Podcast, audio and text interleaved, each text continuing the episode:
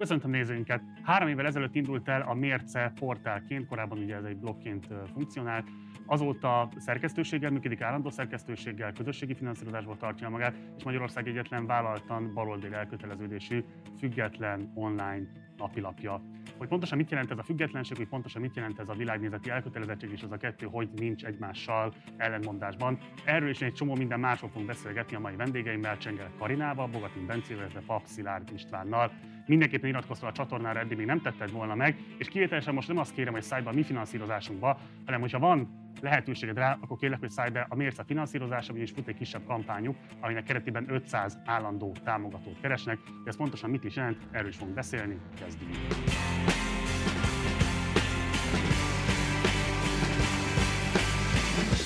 Akkor köszöntelek benneteket a stúdióban, köszöntelek téged Csengel Karina, Bogatin Bence, illetve Papszilárd István. Sziasztok, köszönjük, hogy elfogadhatok a meghívást. Uh, ugye említettem a felvezetőben, hogy van egy kampányotok, ami most fut, ugye 500 állandó támogatót kerestek most. Hánynál tart jelenleg a számláló?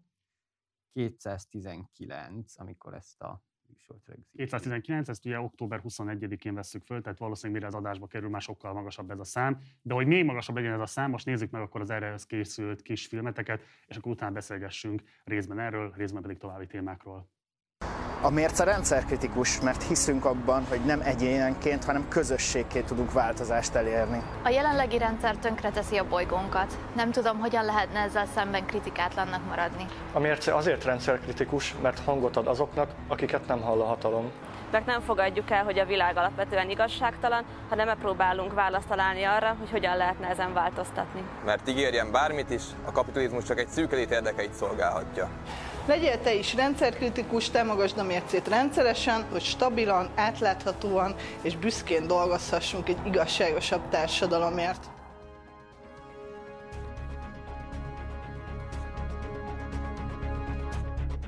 Az ebben látott kollégáitok, ugye mindegyik újságíró, tehát ti írjátok együttesen a lapot, sőt, még további kollégák is vannak, akiket nem láttunk. Nagyon röviden, miben tér el ez a mostani 500-as kampányotok attól az állandó forrásszerzési igen, aktivitástól, amit egyébként kifejtetek? Tehát, hogy mi a különlegesség ennek a mostani rendszerkritikus kampányotoknak, ki fogja ezt összefoglalni nekünk?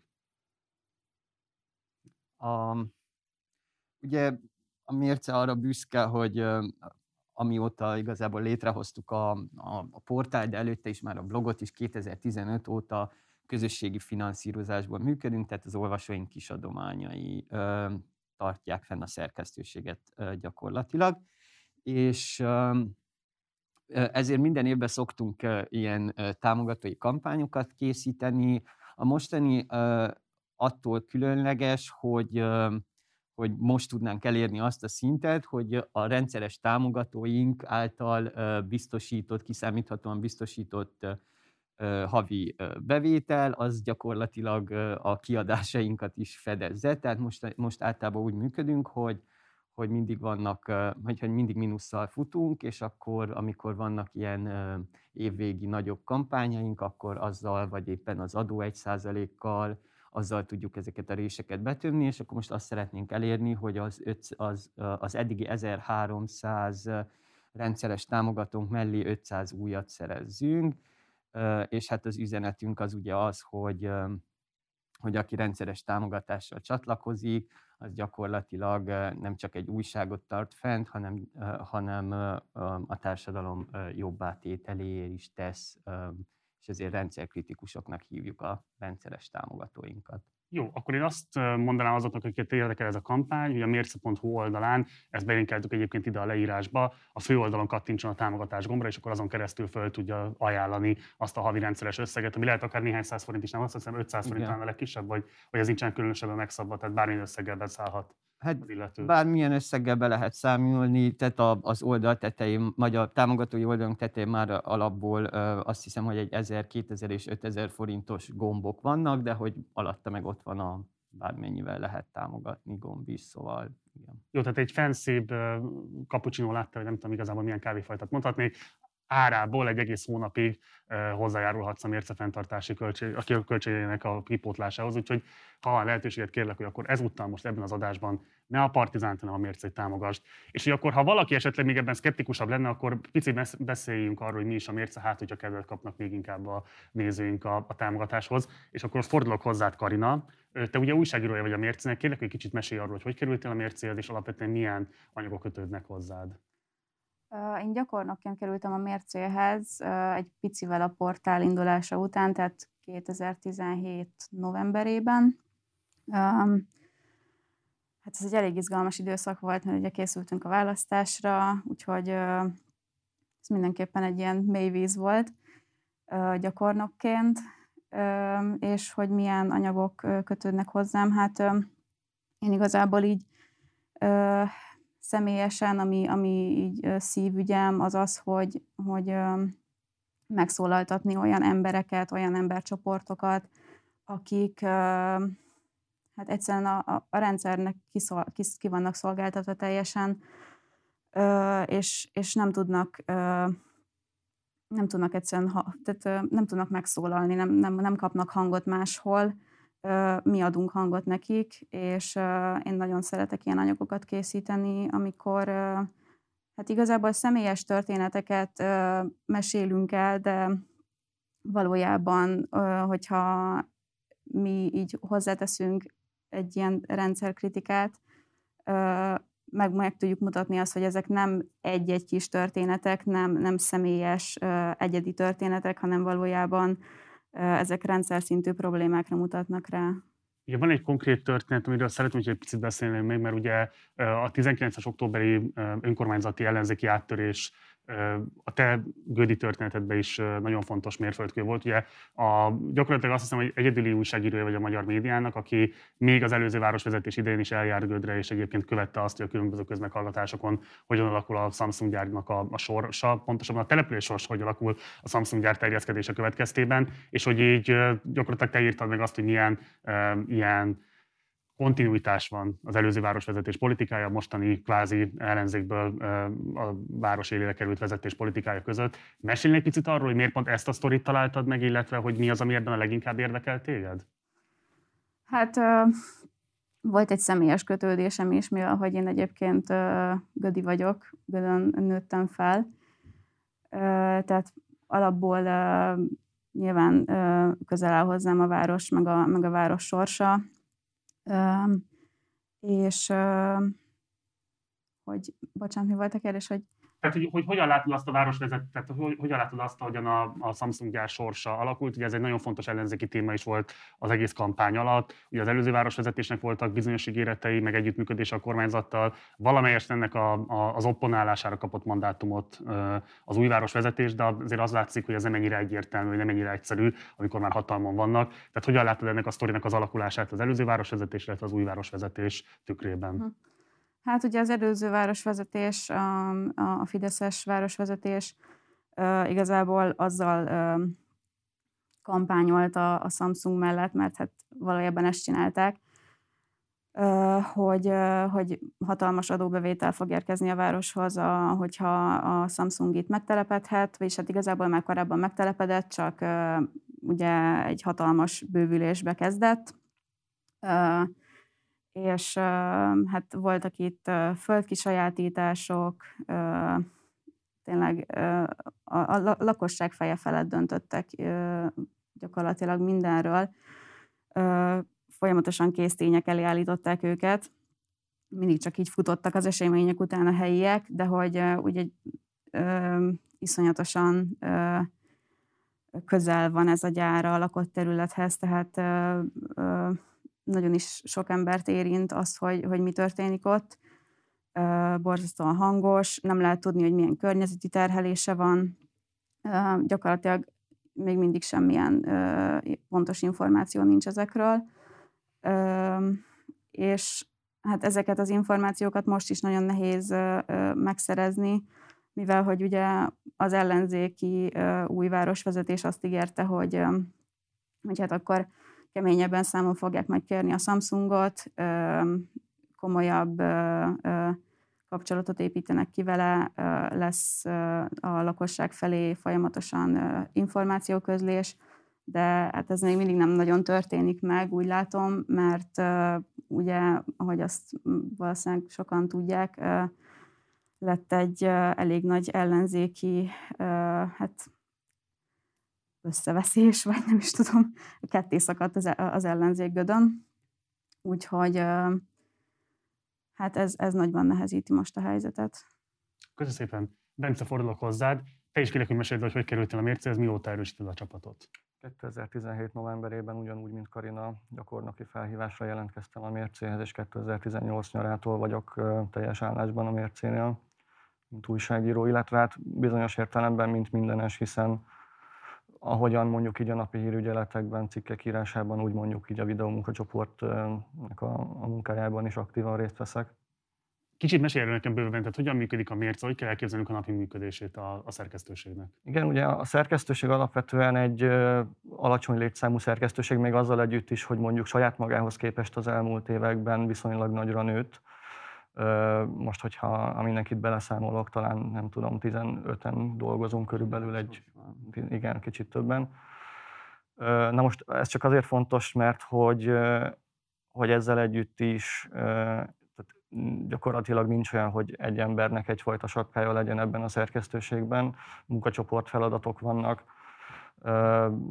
aki mondjuk egyik nap hírügyeletet visz, az a, az a másik nap videót vág, vagy administratív dolgokkal foglalkozik, nagy Isten karítja az irodát, mert hogy ilyen is van egyébként, hogy ilyen, hogy ilyen egészen banális dolgokról is essen szó, hogy, hogy így tényleg milyen, milyen körülmények, meg milyen napi kihívások az, amik, amik egy ilyen kis szerkesztőségnek az életét nehezítik, ugyanakkor meg ami, ami sok szempontból hátrány, az előny is, mert közben meg megvan a, a magunk szabadsága szempontból, és mi magunk dönthetünk ezekről az operatív kérdésekről is.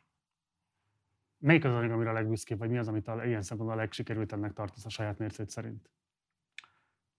A saját mércém szerint azt gondolom, hogy, hogy, hogy a, nem is volt olyan régen, amikor szintén egy ilyen olyan témáról volt, vagy olyan civil témáról, amikor látszólag az emberek feje felett hoztak egy döntést, ugye ez pedig a, a Ferencvárosi atlétikai stadion Perzöld Parknak a témája volt. Én akkor azt tettem igazából, hogy egy kicsit belenéztem a, annak a stadion csoportnak a munkájába, akik most is aktívan dolgoznak azért, hogy a már épülő stadion a lehető legközelebb álljon ahhoz, hogy ami, vagy tehát a, a lehető legtöbb olyan módosítást el tudják végezni ezen a projekten, ami élhetőbbé és emberközelibbé teszi ezt az egyébként már réges-régen meghozott döntést. Ez az atlétikai stadion. Atlétikai stadion, így van. Ez a stadion stop csoport. Stadion, stadion így hívták. Igen, igen.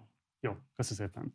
Szilárd, beszéljünk egy picit általánosságban a mérce működéséről, mert hogy azért a te személyed nem lehet ismeretlen a rendszeres nézőink számára, sőt, a következő hetekben is többször fognak majd vele találkozni. Um, Ugye beszélünk három olyan kérdésről, amit általában kritizálni szoktak a mérce, vagy legalábbis problematizálni szoktak a mérce működése kapcsán. Az első kérdésem az, hogy ugye három évvel ezelőtt hírportálá vagy portálá alakultatok, ezzel beszálltatok a hírversenybe.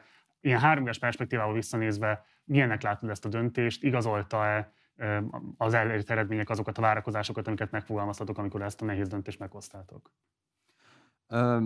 Igen, azt kell, hogy mondjam, hogy, hogy azóta sem bántuk meg ezt a döntést, bár a hírügyelet az, az továbbra is egy ilyen nagyon nehéz műfaj, meg így elég egy ilyen lélekgyilkos műfaj, de igen, szóval, hogy ez van. Ugye az volt az, az eredeti koncepció, hogy hogy nem csupán ugyanazt szeretnénk még egyszer, még egy formában megjeleníteni, ami már megjelenik más helyeken is, hanem hogy a hírek által is szeretnénk felhívni a figyelmet olyan dolgokra, amik egyébként nem kerülnek be a mainstream sajtóba, másrészt pedig szeretnénk, hogyha a hírek gyártásán keresztül is meg tudnánk mutatni, rá tudnánk mutatni azokra a, a, a, a rendszer problémákra, amik amik szerintünk kijavításra várnak. És akkor ugye mi azt nem mondanám, hogy a hírversenyben olyan értelemben részt veszünk, hogy, hogy a, a nagyobb szerkesztőségekhez képest nyilván nagyon sokkal kevesebb hírrel foglalkozunk, viszont amit, ami az egyik hozzáadott értéke a munkánknak, az kétségtelenül az, hogy, hogy mindent mindent alaposan kontextualizálunk, aki elolvassa a mi cikkeinket, az, az, az, ez gyakorlatilag egy egész sztorit megkap, nincs az, hogy, hogy az olvasónak kelljen vadásznia a különböző, ö, ö, ö, hogy mondjam, a, a hírek dzsungelében, hogy akkor most mi, hogy hova kapcsolódik, mi a lényeg. Nyilván ez az egyik dolog, szóval, hogy ez egy kicsit ilyen lassú, híresebb műfaj, de, de kétségtelenül szeretik az olvasóink. Másrészt pedig ugye sikerül rengeteg olyan sztorit behozni, ami, ami máshol nem jelenhetne meg. Csak most a legutolsó példa egyébként a, a múlt heti vasas tüntetés a, a Dunafer gyárral kapcsolatban, ugye, ahol, ahol a, a, az orosz cégvezetés már egy ideje, hónapok óta nem akarja kifizetni bizonyos juttatásait a, a dolgozóknak. Na és ez például egy olyan téma volt, ami nem hogy elsőként, de, de szinte egyedüliként a mércén jelent meg, és aztán ilyen napokkal később valahogy átszivárgott máshová is és hogy, hogy ezt fontosnak tartjuk, hogy ilyen dolgokban előjárjunk, és nyilván sok szempontból nem fogjuk elsőként lehozni egy olyan hírt, amit tudunk, hogy más gyorsabban, jobban meg tud írni, viszont ezeket a dolgokat, amikhez, amikhez nekünk vannak jobb kapcsolataink, jobb szakértelmünk, és így tovább, azokat, azokat lekövetjük. És hát nyilván ilyen kérdés ez az egész ilyen munkavilága, de ilyen kérdés egy csomó szociális téma, amit Karina is említett, és ilyen egyébként az ilyen alulról építkező mozgalmiság az, amit mondjuk a Bence említett, ebben a, a, a, még a mérce előtt, a, elődje a kettős mérce is ugye az alapvetően így, így az egyik fő előnye az az volt, hogy, hogy sokkal közelebbről látta ezeket a, a, a különböző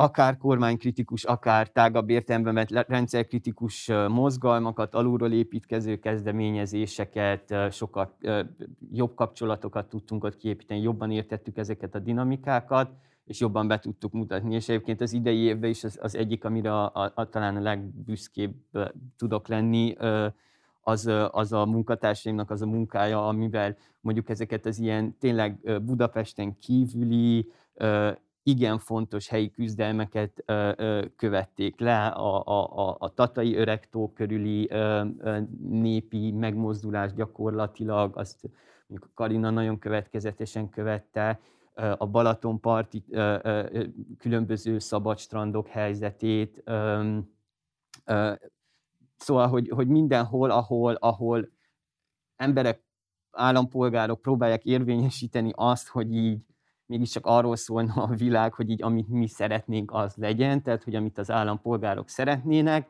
és egyébként érvényesíteni akarnak olyan jogokat, amelyeket egyébként ö, a törvények is szavatolnak, tehát az egészséges élethez való jog, a, a tiszta környezethez való jog, a, a beleszólási jog, egy csomó mindenbe. Szóval, hogy ezeket próbálják érvényesíteni, csak közben azt látjuk, hogy gyakorlatban nem érvényesül, és, és ebbe, is, ebbe is szerintem elég jó, elég jó munkát végzünk.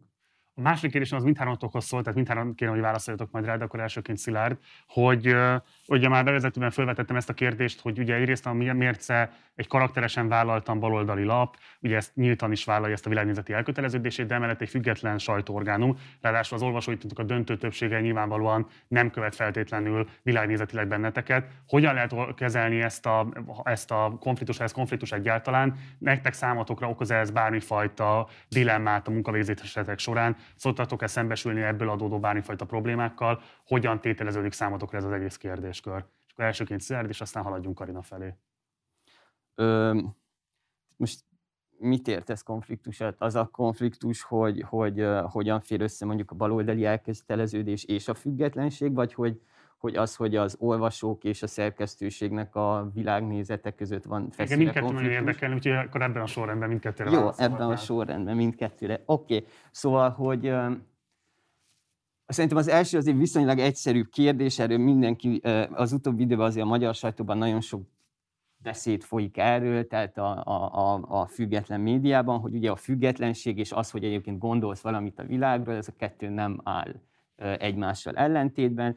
Függetlennek lenni azt jelenti, hogy, hogy, ne, hogy a szerkesztőség maga hozza meg a döntéseket arról, hogy mit, hogyan, és maga is vállalja ezekért a felelősséget. Ez a mi esetünkben százszázalékosan így van, semmilyen, hogy mondjam, ilyen nem transzparens értéket, vagy nem transzparens érdeket nem, nem képviselünk, ez jelenti a, a, a függetlenség, és ezzel együtt persze gondolunk valamit a világról, van egy sokszínű, de egyébként egy irányba tartó rendszerkritikus elképzelésünk arról, hogy, hogy a világnak hogyan kéne működnie, és ezt, ezt nyilván érvényesítjük. Szóval én itt nem látom a konfliktust. A másik oldalon meg azt gondolom, hogy, hogy hát hogy én sokkal többet gondolok az olvasóinkról, meg úgy általában az emberekről, mint, vagy, mint amit így általában értelmiségiek gondolni szoktak az, az átlag emberről. Én azt gondolom, hogy az embereknek nem csak arra van szükségük egyrészt, hogy, hogy a saját hogy mondjam, részrehajlásaikat, a saját meggyőződéseiket valaki konfirmálja, valaki alátámaszza, visszatükrözze, hanem az emberek szeretnek sokszínűen tájékozódni. Egyébként ez jól látszik abból is, a, a reprezentatív felmérések jól mutatják, hogy még a fideszes szavazók nagy többsége is hogy mondjam, sokszínűen tájékozódik, olvas független médiumokat is, nem csak a közmédiát, meg a mit tudom én, mit nézik. Szóval, hogy azt gondolom, hogy ez önmagában egy érték az emberek számára, és ebben ebbe szívesen fektetnek. Másrészt meg, másrészt meg az, az is van, hogy itt azért a támogatóinknak egy jelentős része igenis azokat az érdeke, értékeket vallja, amiket mi. Egyrészt fontosnak tartja a szabad sajtót, ezért támogatja a különböző sajtótermékeket, a mércétől másokig van ez a réteg is, és akkor vannak azok a rétegek, akik meg kimondottan, kimondottan a, a, a, a mi értékeink miatt támogatnak. Nagyon sok ilyen üzenetet kaptunk most is a kampányban egyébként ö, ezzel kapcsolatban. Ö, én is azt gondolom egyébként, hogy ez egy látszólagos ellentmondás, az, hogy, az, hogy mi vállaltan baloldaliak és függetlenek vagyunk, tehát itt szerintem arról van szó, hogy én is, tehát amit a Szilárd elmondott, hogy, hogy a, a függetlenség ebben a tekintetben szerintem teljesen más jelent, mint a, és a, egyébként valószínűleg abban, abban így a nyilvánosság bizonyos résztvevőjének is van felelőssége, hogy ez nincsen egyértelműen kommunikálva az, hogy mit jelent valójában az, hogy függetlenség. És hogy ez nem azt jelenti nyilvánvalóan, hogy... A felelősség alatt kinek a felelősségre utalsz leginkább? Mm, azt gondolom, hogy, hogy sok esetben a politikai szereplőknek a, a javára is válik az, hogyha ez a kérdés nem egyértelműsödik, és hogyha valaki csak azt gondolja, hogy a kormánytól való függetlenség az, amire egy gondolni kell, és akkor az automatikusan egyébként egy ellenzéki beállítódást is jelent. De amit mondani akartam, az igazából az, hogy szerintem egyébként újságírói szempontból valójában, bár ugye ez egy ellentmondásnak tűnhet első látásra, de szerintem ennél tisztább helyzet nincs a világon. Van egy teljesen szilárd normarendszer, ami alapján mi tematizálunk dolgokat, és ez szerintem sokkal inkább megkönnyíti egy újságírónak a munkáját egy napon, amikor ő dolgozik, mint az, hogy elkezdjen patika mérlegen méregetni, amit szerintem tévképzetként egyébként a függetlenségnek az ilyen jelentés mezejébe tesznek, hogy akkor kényszeresen így beleszuszakolni mindenfajta hangot egyfajta tartalomba. És ez megint nem ekvivalens például az újságíró etikával, hogyha hogyha valakiről szó van, akkor őt egyértelműen megszólaltatjuk. Köszi. Karina? Én is csak csatlakozni tudok hozzátok, tehát hogy az én is de sokszor látjuk kommentekben még mindig, hogy nem értik sokan ezt a, a függetlenség szót, hogy ez, ez nem azt jelenti, hogy nekünk teljesen ilyen vegytisztán, mindentől elhatárolódva, teljesen objektíven kellene írnunk dolgokról, Úgyhogy ezt, ezt igen, sokan keverik még mindig. A függetlenségünk az, az attól függetlenség, hogy mi csak az olvasóink felé tartozunk. Beszámolással. Igen, igen. Bocsánat.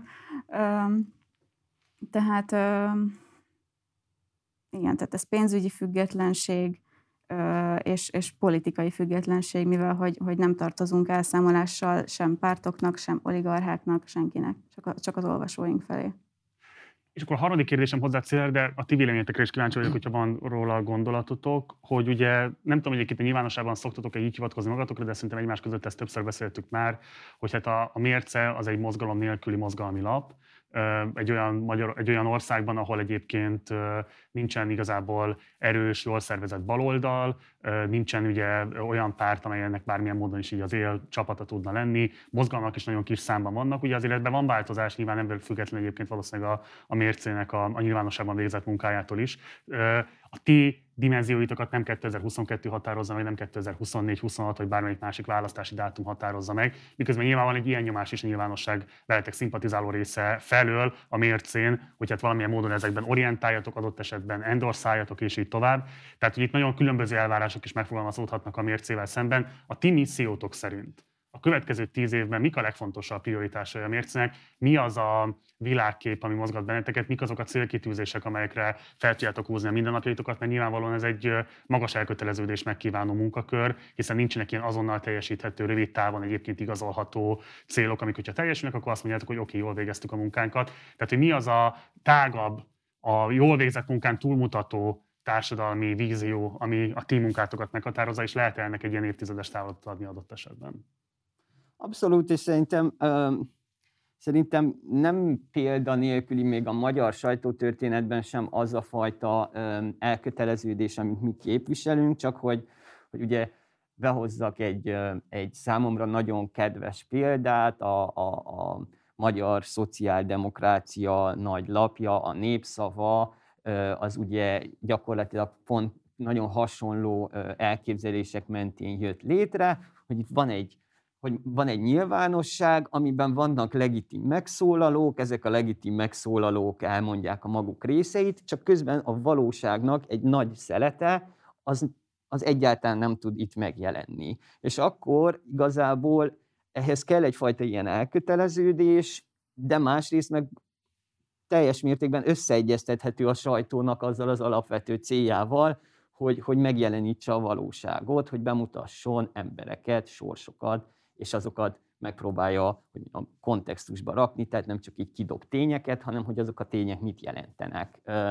És ezt csinálta a, a, a, ugye a népszava is, hogy gyakorlatilag megjelenítette a magyar, épp akkor megszerveződő magyar munkásságnak a, a valóságát, és egyébként olyan fontos dolgokat vitt végig, mint mondjuk a fehér terrornak, az anatómiájának a, a feltárása, amit senki más nem végzett volna el helyettük, és amiért egyébként a lap több munkatársa is a saját életével fizetett egyébként, ugye Somogyi és Bacsó Béláról van szó ebben az esetben. Na szóval, hogy ezt csak azért mondom, hogy ez nem egy ilyen példa nélküli dolog a, a, a, sem a magyar sajtótörténetben, sem a, a, egyébként a globális sajtóban, jelen pillanatban is nagyon sok ilyen, ilyen médium van. És akkor konkrétan ez a, a, a távlatokra szerintem az a, ez a két legfontosabb cél számomra. Az egyik az, hogy, hogy ugye minél több ilyen, minél több ilyen kimaradó, marginalizált, félretolt, meg illegitimnek gondolt problémát, történetet tudjunk megjeleníteni, és ezáltal az egész nyilvánosság szerkezetét tudjuk átalakítani, hiszen ezek azzal, hogy ezek a történetek legitimé válnak, azzal mások is elkezdenek ezzel foglalkozni, és én nyilván azt például soha nem ambicionálom én, és amikor így beszélgetünk együtt, akkor soha nem szoktuk ambicionálni, hogy belőlünk egy ilyen, mondjam, egy ilyen hatalmas, több száz fős szerkesztőség, meg egy több száz fős portál legyen, vagy szerkesztőség legyen. Mi azt ambicionáljuk, hogy, hogy az impaktunk, a, a hatásunk minél nagyobb legyen, és hogy, hogy minél többen hasonuljanak úgymond hozzánk, és ebből a szempontból nekünk mindig ilyen ö, egy lépéssel ö, előrébb, vagy egy, mindenképp a ritmuson kívül kell lépnünk, a, a, a megszokott ritmuson kívül kell lépnünk, és ehhez, ehhez szerintem egy nagyon jó csapatot is sikerült az évek során összekovácsolnunk. És szóval, hogy ez, ez, ez, a, ez a, a hosszú távú célunk, hogy, hogy gyakorlatilag az egész közbeszédet átalakítsuk, és ennek azért vannak jelei, hogy nem sikertelen, amit csinálunk. Szerintem ehhez a misszióhoz kapcsolódóan van egy olyan aspektus is, hogy, hogy így a, nem csak az elmúlt tíz év, de főleg az elmúlt tíz évnek a magyar sajtópiaci folyamata is arra mutatnak, hogy, hogy a magyar média szétaprózódik ezáltal. Törvényszerűen ö, keletkeznek olyan rések, vagy olyan lefedetlen területek a magyar nyilvánosságban, ö, amik nekünk feladatunk van szerintem, hogy azt mi visszavigyük, bevigyük, és uh, szerintem ez egy felelősség egyébként, hogy amíg más szerkesztőségek sajnálatos módon egyébként eltűnnek, szétszakadnak, képtelenek átköltözni, addig mi a, a saját viszonylag szerencsére stabilnak mondható létezésünkkel abba az irányba vigyük, hogy az, azt, azokat a feladatokat, amik korábban náluk ugyan meg tudtak jelenni, de most már, most már ezek miatt a folyamatok miatt nem tudnak, azokat mi tovább vigyük. Karina? Szerintem például egy ilyen hosszú távú célunk, amit már itt Cilu is mondott, a, a társadalmi szemléletformálás például, és hogy egy konkrét példát mondjak, például nagyon sokat gondolkoztunk azon, hogy hogyan kellene írnunk a, a nők elleni erőszak témájáról például, hogy, hogy például megírjunk-e konkrét eseteket, amikor megöltek nőket, bántalmaztak nőket, és erre például azt találtuk ki, hogy ha már úgyis 2020 az áldozatsegítés éve, akkor elindítottunk nőnapon egy, egy aloldalt, ahol összegyűjtjük a, a családtagjaik által meggyilkolt nők listáját. És hát ennek az a lényege, illetve ezen az oldalon még adunk bizonyos szempontokat a sajtónak is, hogy hogyan kellene írni erről a témáról. Mert hogy azt látjuk, hogy, hogy nagyon sokszor még mindig borzasztóan áldozathibáztató megfogalmazások vannak ezekben a hírekben, Például azért is, mert hogy nem veszik sokan a fáradtságot arra, hogy, hogy ezeket tényleg jól írják meg, hanem mondjuk kimásolják az ügyészség vagy a, a rendőrség oldaláról egy az egyben a hírt, ami ugye hát megint csak egy, egy külön világ, ahogy ott fogalmaznak ezekről a témákról. Szóval szerintem ez például egy nagyon fontos cél, és ez egy ilyen konkrét példánk. Igen, illetve hát mi is, tehát a saját cikkeinken keresztül igyekszünk egy, egy kontextust és egy rendszerkritikát is belevinni ebbe az egészbe. Ö, igen. Ez egy szuper példa, amit mondtál, mert ez valóban az egyik ö, meg, ö, megrendítő projektetek, amivel ö, ebben az évben előálltatok, és akkor ebben a ebben ezen az eseményen haladva tenném fel igazából így a záró kérdést is, hogy ugye most arról beszéltünk, hogy ti három éve portál alakultatok, fejlődik a szerkesztőség, egyre nagyobb az elérésetek, tehát hogy pont mint hogy egy jelenkező pályát járnátok be, mint a, magyar nyilvánosság alakítóinak egy jelentős része, ugye itt azért az elmúlt három évet tévécsatornák megszűnése, összevonása, központi sajtóbirodalom kialakítása, Magyarország legnagyobb híroldalának összeomlása, egy új szerkesztőség felállítása is itt van. Tehát így most tényleg csak a felszínt kapargátva beszéltünk arról, hogy hatalmas átrendeződések voltak, és ekközben ti szisztematikusan végeztétek a munkátokat. Hogyan reagál erre a, a sajtó sajtó maradék része, illetve hát én nyilván ebben a kérdésben többször, amikor ilyen sajtós beszélgetések vannak, akkor ilyen megrőzötten szakszervezet párti vagyok, és tudom, hogy ez egy ilyen nagyon elrugaszkodott vágyálom, hogy lehetne Magyarországon sajtó szakszervezet, de hogyha most arra nézünk, hogy itt a következő egy-két évben milyen feladatai lehetnek a nem kormánypárti, nem Orbánista sajtónak, akkor ti hogy látjátok, milyen együttműködéseket, milyen szolidaritási gyakorlatot lehetne kialakítani? Ugye mostanra nagyjából már mindenki versenyez a támogatókért, ebben ti gyakorlatilag elsők voltatok, talán az átlátszó volt előttetek az egyetlen, aki konkrétan olvasói támogatásra szólított föl, de van biztos, hogy az egyetlenek vagytok, akik konkrétan csak olvasói támogatást fogadnak el, tehát hogy sem hirdetés, sem politikai pártok, sem politikai alapítványok, sem nagy donorok nincsenek körülöttetek, tehát ebből a szempontból nagyon következetesen és nagyon imponáló következetességgel ragaszkodtok ehhez az elfhez. Tehát, hogy hogyan lehet itt nem versenytársként tekinteni egymásra, mik lehetnének szerintetek azok a szolidaritási alapok, amire lehetne hivatkozni, vagy egyáltalán hol kellene elkezdeni egyáltalán ezen gondolkodni. Látok erre most, nem tudom én, szellemi, emocionális kapacitást a, a, a magyar nyilvánosság alakítóiban, hogy, hogy ebben legyen valami fajta közösködés, vagy nem innen közelítenék meg ezt a kérdést, esetleg teljesen máshonnan, és akkor most kivételesen a Karinától induljunk, és akkor Szilárdnál legyen majd az utolsó szó. Fú, hát ez egy nagyon nehéz kérdés. Nyugodtan passzolt, is azt mondod, hogy ez feltétlenül nem vág az érdeklődésedbe. Uh, nem tudom, nagyon nehéz, mert uh, nyilván nagyon megrázó látni azt, hogy így folyamatosan darálja be a rendszer a, a sajtót, és, és egyre nehezebb helyzetben van. Hát valamiféle szolidaritásra biztosan szükség lenne, hogy ezt hogyan kéne a gyakorlatban megoldani, arra most így nem tudnék válaszolni. Akkor másként teszem fel feled a kérdést, te tapasztaltál olyasmit, hogy amikor mondjuk foglalkozol egy témával, akkor valamilyen másik újságíró, másik portáltól, aki szintén mondjuk azzal a témával foglalkozik, megkeres, vagy ha kérsz tőle információt, akkor, akkor segít abban, hogy esetleg nem tudom én, összedugva a fejeteket megosztátok egymással, hogy mégis ki milyen részletét dolgozza fel egy témának. Tehát van-e mondjuk ilyen szinten valami fajta kapcsolódás esetleg más sajtótermékekhez, vagy, vagy, vagy sajtómunkatársakhoz? Hát erre egy példát tudok mondani, például az átlátszóval, a pont Göt kapcsán ott, ott van, van olyan újságíró, aki, akivel szoktam például így segítséget kérni, vagy segítséget kérünk egymástól. Jó, szerintem ez szuper, példa. ez szuper szerintem, már hogy az ilyen kicsi együttműködéseket is nagyon nagyra mm. kell értékelni. Oké. Okay. Bence?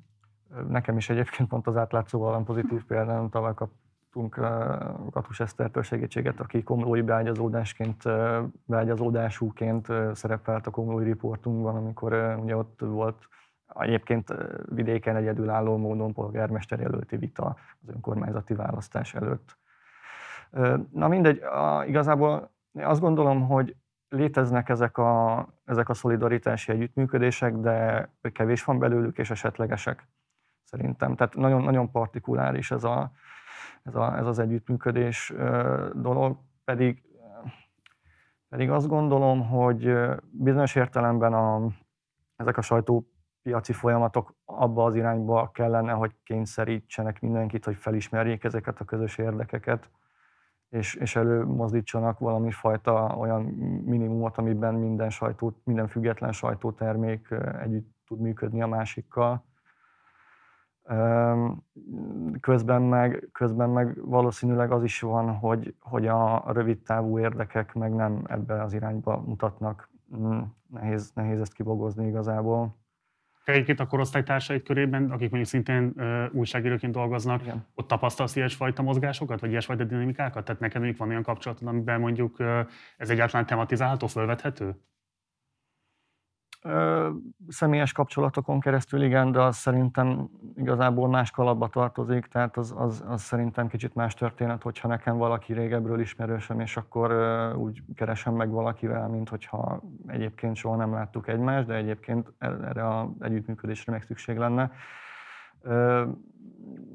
Továbbra is azt gondolom, hogy, hogy nem, nem magától értetődőek ezek a, ezek a segítségnyújtások, ezek a kölcsönös együttműködések. Szilárd.